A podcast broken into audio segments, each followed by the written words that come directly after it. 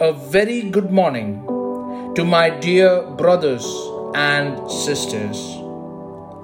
Today, I want to talk to each one of you on the topic of the patterns of this world.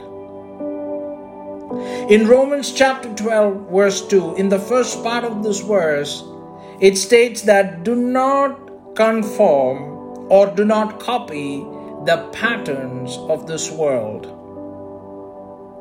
There is a pattern that this world runs on. Let's see what are they in Galatians chapter 5 verse 19 to 21.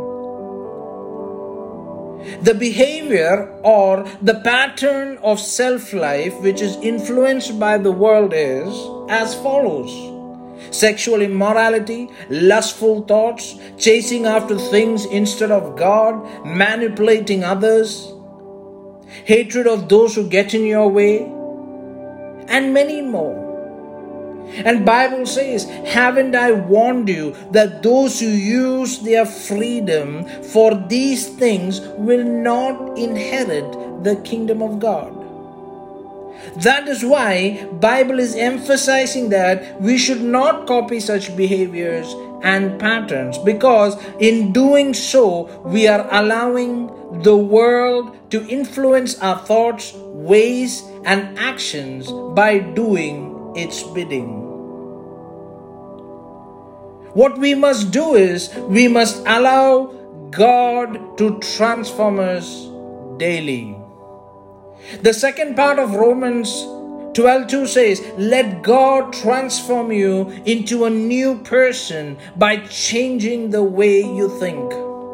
Then you will learn to know God's will for you, which is good, pleasing, and perfect.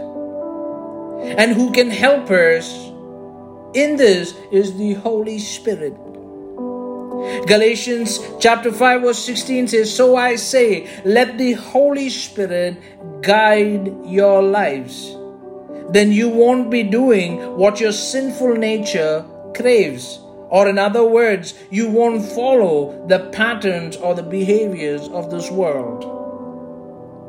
My dear brothers and sisters, Bible says you are not foreigners or guests, but rather you are the children of the city of the holy ones, with all the rights as family members of the household of God. So let's behave like God's children by seeking His will in everything we do. God bless you all abundantly.